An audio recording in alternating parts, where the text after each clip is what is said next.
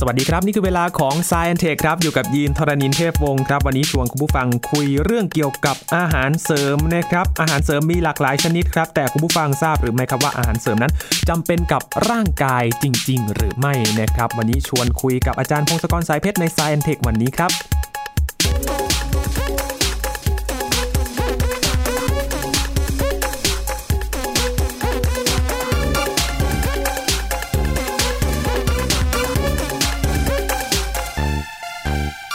ในยุคปัจจุบันนี้นะครับวิถีชีวิตของคนเรานั้นเปลี่ยนไปอย่างมากเลยนะครับ เรื่องของการทานอาหารนั้นก็เปลี่ยนไปเช่นเดียวกันนะครับ ให้เข้ากับพฤติกรรมการทำงานการใช้ชีวิตของเรานะครับ และเรื่องสำคัญก็คือเวลาเร่งรีบแบบนี้ มักจะต้องกินอาหารอะไรที่แบบเร่งรีบ แบบฟาสต์ฟู้ดอาหารจานด่วนแบบนี้นะครับ บางครั้ง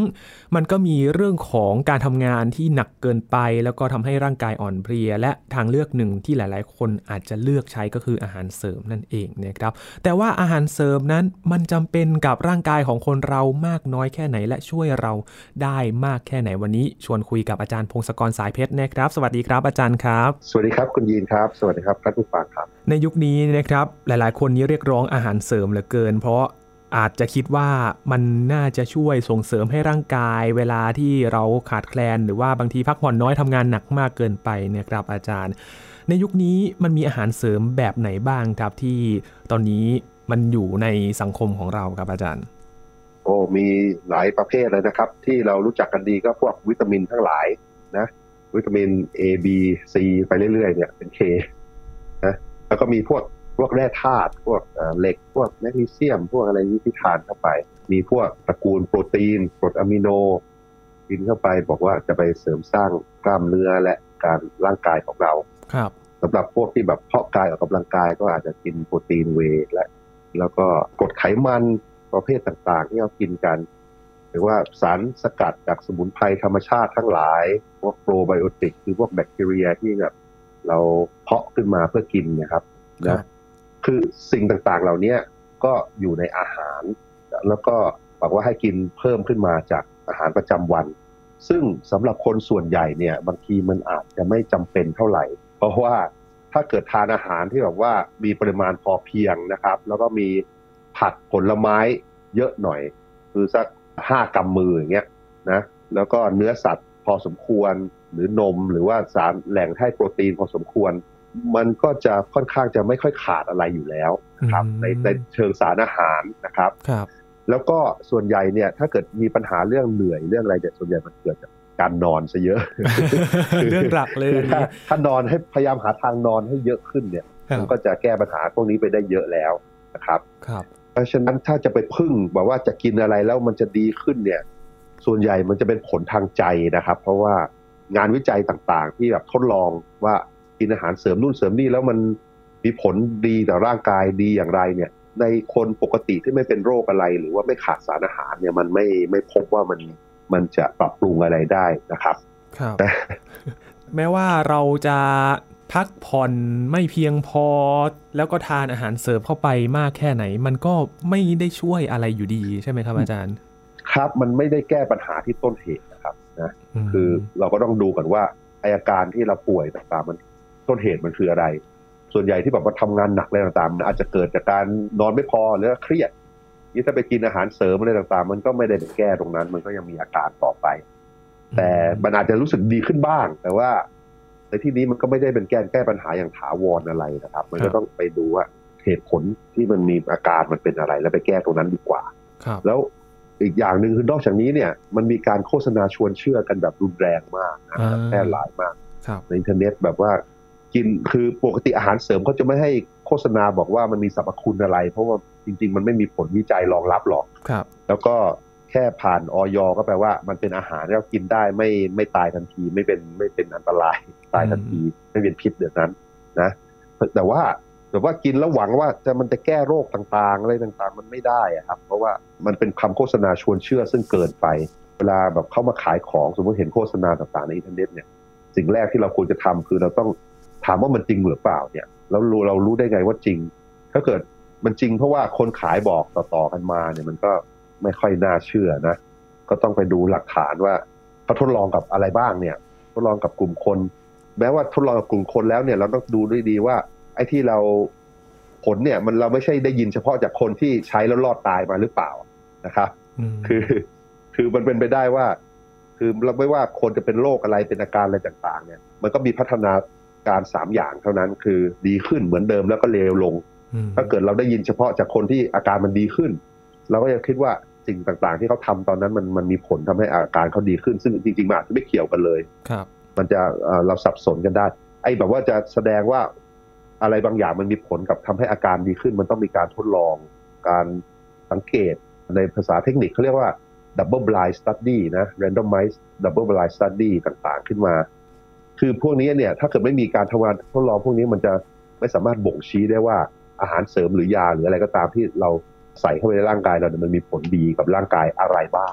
ปกติก็คืออาหารเสริมที่โฆษณามันไม่มีครับพวกสตัดดี้ทั้งหลายเนี่ยไม่ว่าพวกที่แบบกินกินแล้วหน้าอ่อน กินแล้วผิวขาวขึ้นต่างๆ มันไม่มี เพราะฉะนั้น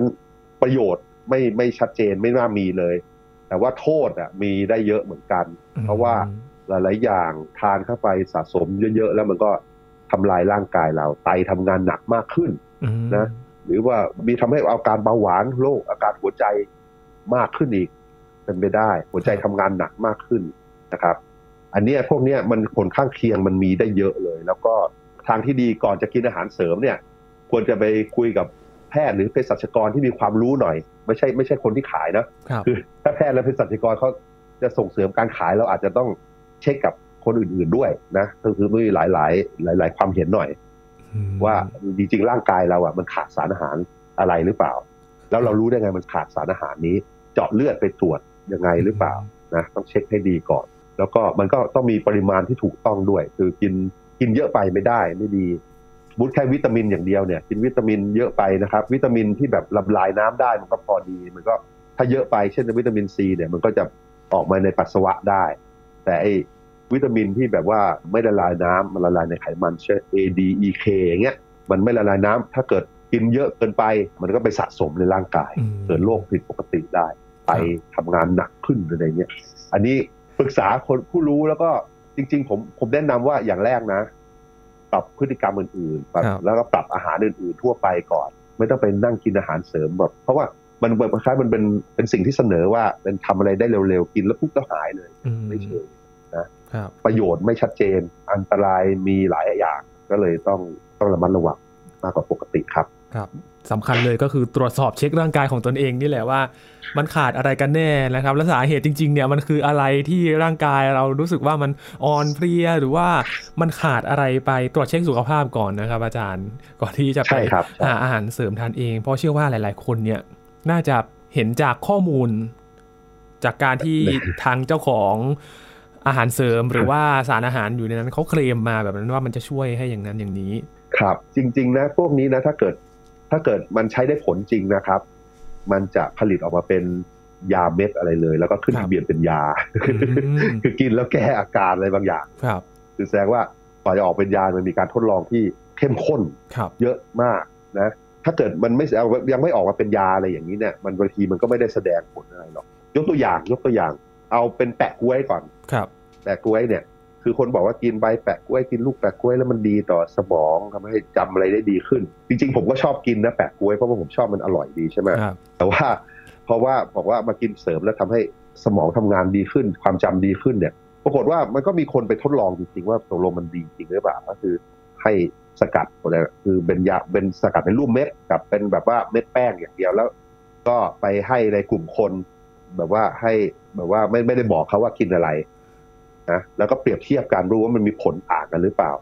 ก็ปรากฏว่ามันไม่ต่างครับแล้วมันก็แสดงว่าเออเม็ดแป้งธรรมดากับไอสารสกัดจากแปะกล้วย มันก็ไม่ได้มีผลอะไรทำให้มีความสามารถในการคิดความจำอะไรต่างๆต่างกันได้นะแล้วก็ขอคางของบางอย่างมันไม่ควรกินด้วยซ้ำเช่นพูตาไทโอนเนี่ยคือที่ทำให้ผิวขาว ที่ผิวขาวคือขบวนการคือเข้าไปแล้วมันมันสารเคมีฉีดเข้าไปแล้วทำให้ผิวขาวอะไรเงี้ยแล้วแต่ว่ามากินมันก็เป็นทางย่อยทางต่างๆโคละแบบกันนะมันก็ไม่เกี่ยวกัน หรือว่าคอลลาเจนแล้วทำให้ผิวหนังมันมีความยืดหยุ่นต่างๆ มันก็ไม่เกี่ยวกันอีกอะเพราะว่าแม้ว่าตัวคอลลาเจนเองจะเป็นส่วนประกอบสำคัญของผิวหนังที่ทำให้เกิดความยืดหยุ่น แต่ว่าพอเรากินเข้าไป มันก็ย่อยให้มันเป็นส่วนเล็กๆเล็กๆเป็นโมเลกุลเล็ก ๆ ก่อน แล้วเราถึงไปสร้างนู่นสร้างนี่ตามความต้องการของร่างกายเราอีกที มันไม่ได้กลายเป็นว่ากินคอลลาเจนแล้วจะไปคอลลาเจนจะไปอยู่ที่ผิวหนังอะไรอย่างนี้ไม่ใช่ ไม่เชิญนะไม่งั้นคนที่กินสมองมันก็คงสมองโตขึ้นเรื่อยๆจริงไหมมันไม่ใช่นะคือไอ้นี่อย่างเงี้ยมันมันมันมันมันเป็นโฆษณาเกินจริงอะแล้วก็อาศัยความ ไม่รู้ของคนแล้วก็ไปหลอกเอาเงินเขาอะเขาพูดตรงๆนะอาจารย์ครับอย่างอาหารเสริมที่ผลิตออกมาสารที่มันอยู่ในอาหารเสริมนะครับ ส่วนใหญ่ที่เขาเอามา มันมาจากธรรมชาติ หรือว่าเป็นสารสังเคราะห์นะครับ อาจารย์ มันมีทั้งสองทางเลยครับ คือบางอย่างสารเคมีบางอย่างก็สังเคราะห์ได้เยอะได้ถูกนะครับ ก็เช่นวิตามินหลาย ๆ อย่างวิตามินซีอะไรต่างๆก็อาจจะสังเคราะห์ขึ้นมาเลยนะ บางอย่างเขาก็ธรรมชาติคือเอาบดมาจากพืชต่างๆ แล้วสกัดออกมาดึงมาจากพืชมาใช้ แต่ทั้งนี้ทั้งนั้นทั้งสองแบบไม่ว่าจะสกัดออกมาหรือจากธรรมชาติเนี่ย มันไม่ได้หมายความว่ามันจะปลอดภัยหรือดีหรือมีผลดีกว่ากันนะครับ เพราะว่าหลายๆอย่างเวลาแม้ว่าพอเราได้ยินคำว่าสกัดจากธรรมชาติมันดูเหมือนจะดีใช่ไหมครับอ่าแต่ว่าบางทีขบวนการสกัดมันก็ไม่ดีในเชิงเรามีสารปนเปื้อนอะไรต่างๆ ความจริงอย่าง ขมิ้นเนี่ยขมิ้นซึ่งจริง ๆ ดูเหมือนว่าจะมีผลดีในเชิงลดการอักเสบในร่างกายอะไรเนี่ยนะครับ อันนี้คือเขากำลังพยายามทำการทดลองกันอยู่ แต่ว่าเพราะว่าผู้ส่งออกขมิ้นใหญ่ของของโลกเนี่ยคือมาจากอินเดียครับ แล้วปรากฏว่ามันมีสารที่แบบว่าหลุดมาจากสีอะครับ คือก่อก่อมันมีสารก่อมะเร็งติดมาด้วย เพราะว่าขมิ้นที่ คือขมิ้นจริง ๆ มันก็มีสีเหลืองใช่ไหมแล้วก็เราก็คิดว่าถ้ามันสีเหลืองจัดมันจะยิ่งดีใช่ไหมปรากฏว่ามันมีบางแห่งที่แบบสกัดมาแล้วมันย้อมสีเพิ่มอีกให้มันเหลืองเข้าไปอีกอะไรเงี้ยคือเนี่ยมันมันทำให้แย่ขึ้นไปคือผมก็ไม่ได้ต่อต้านการกินขมิ้น เพราะว่ามันก็มันก็เป็นสมุนไพรกินก็ดีอะนะก็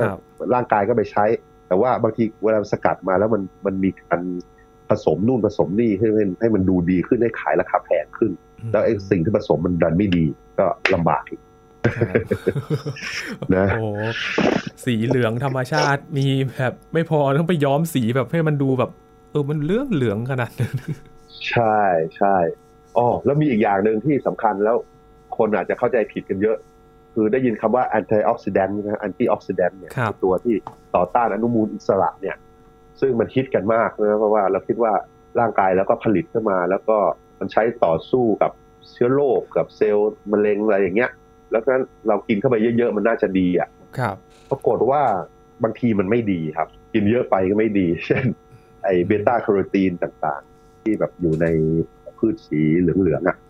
วิตามินเอวิตามินอ e ีอย่างเงี้ย คือถ้าไม่ได้ผสมในอาหารในปริมาณที่พอเหมาะนะกินแบบกินจากอาหาร กลายเป็นกินแบบเม็ดๆเยอะๆเนี่ย กินให้แบบปริมาณมันเยอะกว่าที่เราต้องการเยอะๆแล้วหวังว่าจะไปสู้กับมะเร็งสู้อะไร ปรากฏว่ามันไปช่วยให้เซลล์มะเร็งเติบโตดีขึ้นนะฮะหรือหรือหรืออยู่รอดจากการที่เราใส่ยาเข้าไปพยายามฆ่ามันยา chemotherapy ทั้งหลายเนี่ยที่มันไปสู้กับมะเร็งเนี่ยปรากฏว่ากินได้ antioxidant หลาย ๆ อย่างไอสารต้านอนุมูลอิสระหลาย ๆ อย่าง มันอาจจะทำให้ตายง่ายขึ้นจากมะเร็งด้วย แล้วก็จากโรคอื่น ๆ ด้วย แต่อันนี้ยังข้อมูลยังไม่ชัดเจนนะคือแบบว่าคล้ายว่า อัตราการตายมันอาจจะสูงขึ้นถ้าเกิดกินในพวกนี้เยอะเกินไปครับ ก็อืมผมถ้าคิดกลับไปมันก็อาจจะ make sense ในเชิงที่ว่าไอสารพวกนี้จริง ๆ มันคือสารที่ร่างกายผลิตมาเพื่อ เป็นยาพิษประเภทหนึ่งคือทำลายอย่างอื่นมันก็เลยไม่แน่เหมือนกันว่ามันจะเยอะเกินไปมันอาจจะไม่ดีอันนี้นะครับ ก็เลยก็จะสนับสนุนว่าไม่อยากให้ไปตั้งใจกินอะไรเยอะๆอย่างนั้นนะก็เอาสารอาหารพวกนี้ปอมประมาณจากอาหารที่กินทั่วไปเนี่ยเพราะว่า ปริมาณอาหารที่เรากินทุกๆทุกวันเนี่ย มันเกิดจากการที่แบบว่าร่างกายเราวิวัฒนาการอยู่มาเป็นเป็นแสนเป็นล้านปี ว่ากินประมาณนี้แล้วร่างกายจะใช้ได้ทำได้โอเคอย่าไปไปปรับอะไรมันมากบางทีมันทำให้เคมีต่างๆในร่างกายผิดปกติ แล้วก็มีอาการประหลาดประหลาดขึ้นมาอีกนะ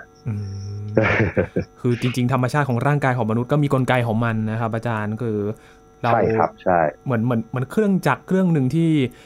มันก็ดำเนินการปกติ แต่ว่าเราไปเสริมไปตกแต่งอะไรมันเนี่ย มันก็อาจจะทำให้เครื่องจักรเครื่องนี้เนี่ยทำงานผิดปกติแล้วก็เสียหายได้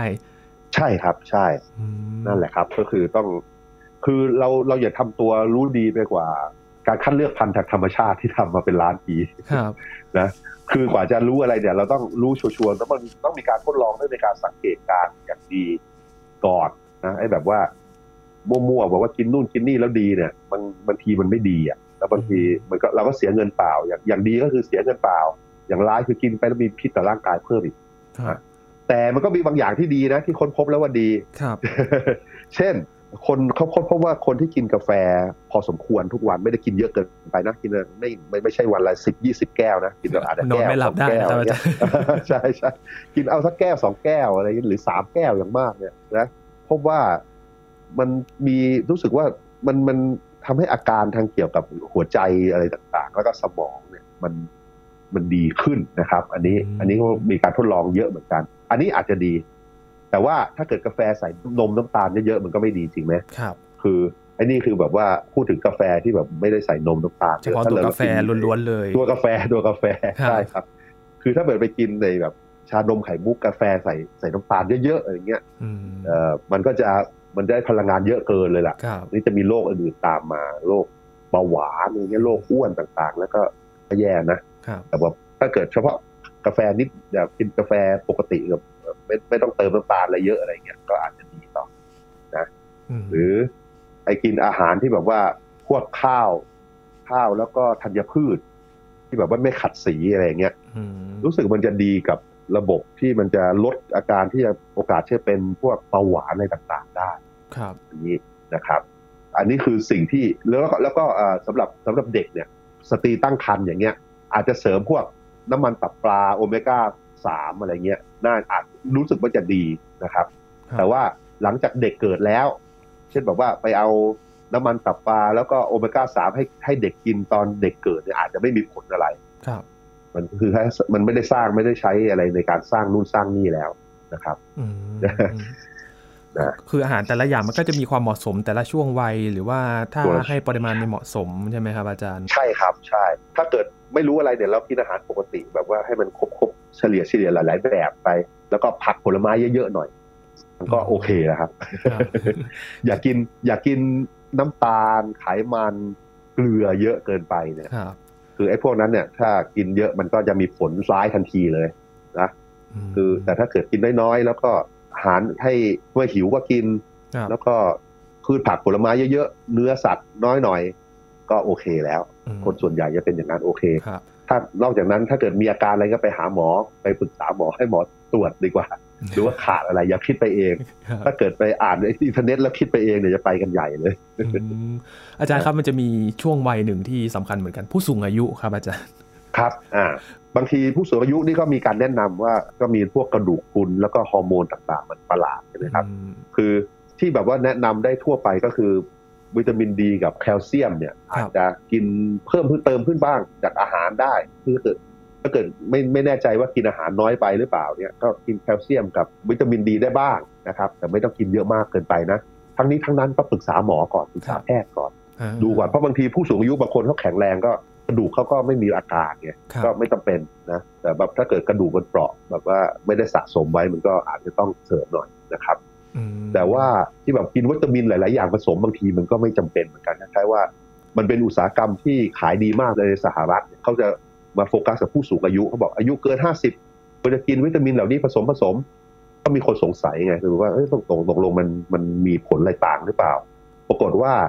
ผู้สูงอายุส่วนใหญ่ก็ไม่ได้ผลอะไรจากไอ้พวก multivitamin พวกนี้ เพราะว่าเนื่องจากได้วิตามินพวกนี้จากอาหารพอแล้วอืมมันไม่ขาดอ่าคือวิตามินหลาย ๆ อย่างมันได้จากอาหารแล้วไม่ขาดมันก็โอเคครับ แต่ว่าที่อาจจะมีผลในพวกแคลเซียมวิตามินดีที่แบบเกี่ยวกับกระดูกครับอืมนะ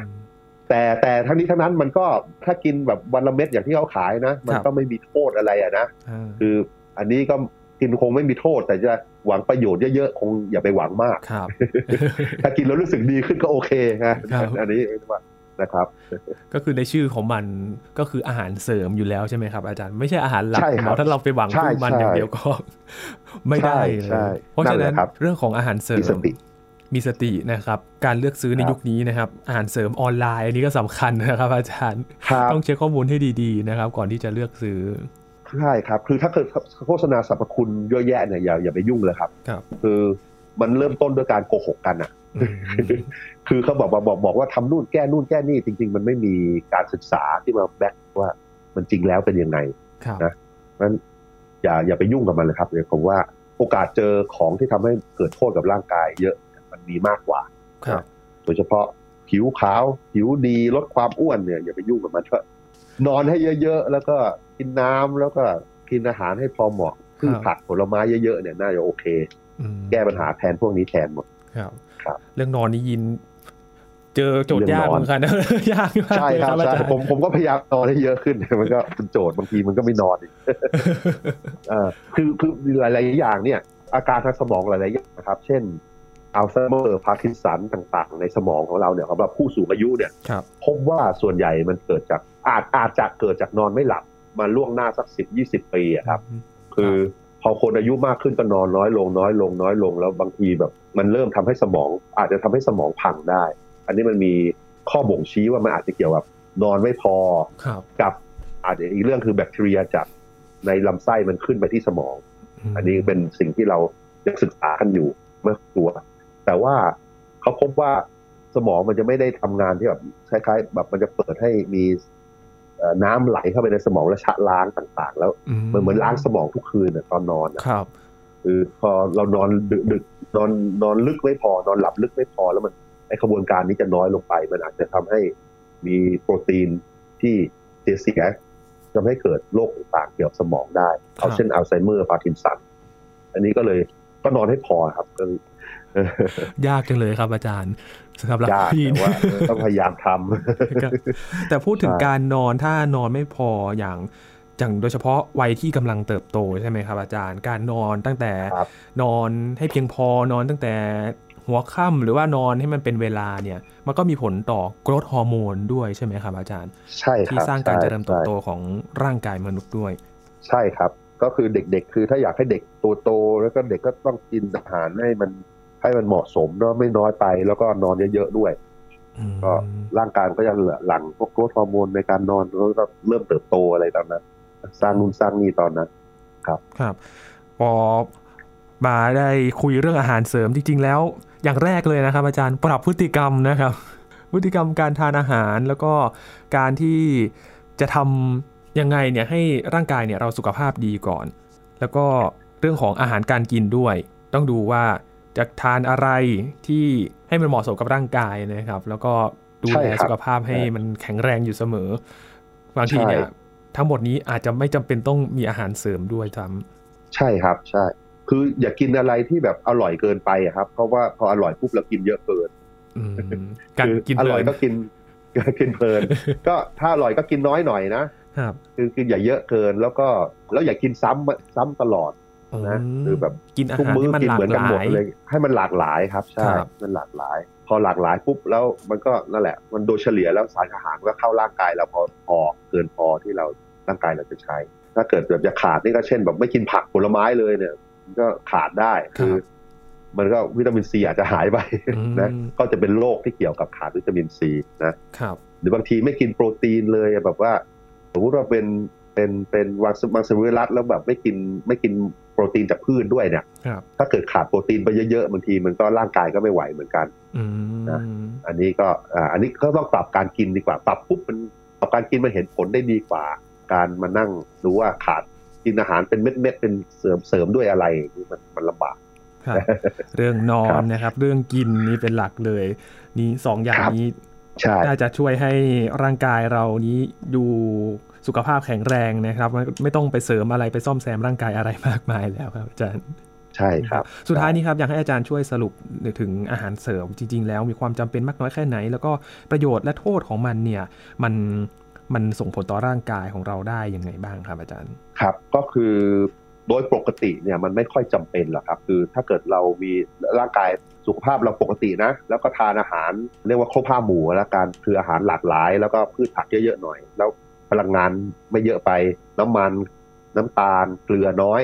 ถ้ากินอาหารประเภทนี้ปุ๊บเนี่ย เราก็จะได้สารอาหารพออยู่กับร่างกายเราอยู่แล้ว เพราะฉะนั้นเราก็ไม่จำเป็นต้องไปเสริมอะไรนะครับ ในกรณีอื่นๆก็คือถ้าเกิดป่วยอะไรอย่างนี้ก็ไปปรึกษาแพทย์ก่อนดูว่าร่างกายขาดอะไร แล้วต้องเสริมอะไรคือให้ตรวจร่างกายก่อนนะคือไม่ใช่แบบเอะอะไรก็คิดไปเองแล้วก็กินเลย หรือไปอ่านโฆษณาแล้วซื้อมากินเลยอืมนะอย่างที่สองก็คือ อย่าเชื่อ คำโฆษณาของคนขายนะครับเพราะว่าคนขายถ้าสังเกตเนี่ยเขาเขาโฆษณาเกินไปอะ เกินจริงไป บอกว่ากินนู่นกินนี่แล้วมันจะแก้นู่นแก้นี่ได้ คือไอ้สิ่งเหล่านี้ที่บอกว่ามันทำได้จริง ๆ เนี่ยมันต้องมีการศึกษาลึกซึ้งกว่านั้น มีครับก็มีข้อมูลมีหลักฐานกว่านั้นนะเอ่อในประเทศในในทั้งโลกเนี่ยแหละพวกอาหารเสริมพวกนี้ไม่จัดเป็นยาก็เพราะว่ามันไม่มีข้อมูลมาบอกว่ามันดีจริง ๆ อย่างนั้นนะครับอืม เพราะฉะนั้นอย่าไปเชื่อคำโฆษณามากคนะรับแล้วก็หลาย ๆ อย่างมันเป็นอันตรายด้วยซ้ำนะเธอแบบใช้ใช้เกินไปเนี่ยแบบว่าทานแล้วทานแล้วผิวขาวเนี่ยอืมมันเป็นสารเคมีประหลาดครับนะหรือว่าบางทีทานแล้วเสียเงินเปล่า เช่นทานคอลลาเจนอย่างเงี้ย มันมันไม่ได้มีผลทำให้ผิวมันดีเหมือนอย่างที่คิดหรอกอันนี้เสียเงินเปล่าอืมแล้วก็แม้แต่แม้แต่อาหารเสริมที่โดยปกติไม่มีพิษ ถ้ากินเยอะไปก็มีพิษได้อืมครับ วิตามินหลาย ๆ อย่างสะสมในร่างกายเยอะเกินไป ถ้ามันไม่ละลายน้ำออกมา เช่น วิตามินเอ่อพวกพวกเอ่อ AEDK เนี่ยเอ่อมันจะมันจะไม่ละลายน้ำสะสม แล้วมันก็ทำให้ร่างกายทำงานผิดปกติได้ ถ้ากินเยอะไปนะครับ ครับ แล้วก็ของบางอย่างต้านสารต้านอนุมูลอิสระทานเยอะไปก็ดูเหมือนว่าจะทำให้ชีวิตสั้นลงก็ต้องระวังด้วยอืมนะคือเอาเอาขาดสารพวกเนี้ยมาจากอาหารโดยปกติประจำวันดีกว่าเพ ราะว่าร่างกายเรากับอาหารเรามันพัฒนาร่วมกันมานานแล้ว เป็นเป็นล้านปีแล้วอืมนะก็มันจะเหมาะสมกว่าแบบไปนั่งปรับนู่นปรับนี่ตามใจเรานะครับเอออันนี้คือสิ่งที่อยากจะฝากไว้ครับเออส่วนสกิดใจคุณผู้ฟังนะครับก่อนที่จะเลือกทานอาหารเสริม แล้วก็ศึกษากันให้ดีนะครับหาผลการศึกษาที่ชัดเจนนะครับ ว่ามีการรับรองได้แบบ ถูกต้องหรือไม่ค้นนะครับพบอาจาอรย์ย่างไรครับ ใช่คือค้นพบมาได้ยังไงแล้วว่าเชื่อถือได้แค่ไหน แล้วจำนวนคนที่เกี่ยวกับการทดลองเนี่ยมันเยอะหรือเปล่า ไม่ใช่แบบทดลองสิบคนแล้วมันแล้วดีบอกว่าดีหรือแบบแค่ไปสัมภาษณ์ว่าดีหรือไม่ดีอย่างเงี้ยบางทีคนก็บอกว่ารู้สึกว่าดีอย่างเงี้ยไม่ได้ครับต้องดูหลักฐานทางวิชาการที่ลึกซึ้งกว่านี้ ถ้าไม่ทราบเนี่ยตาม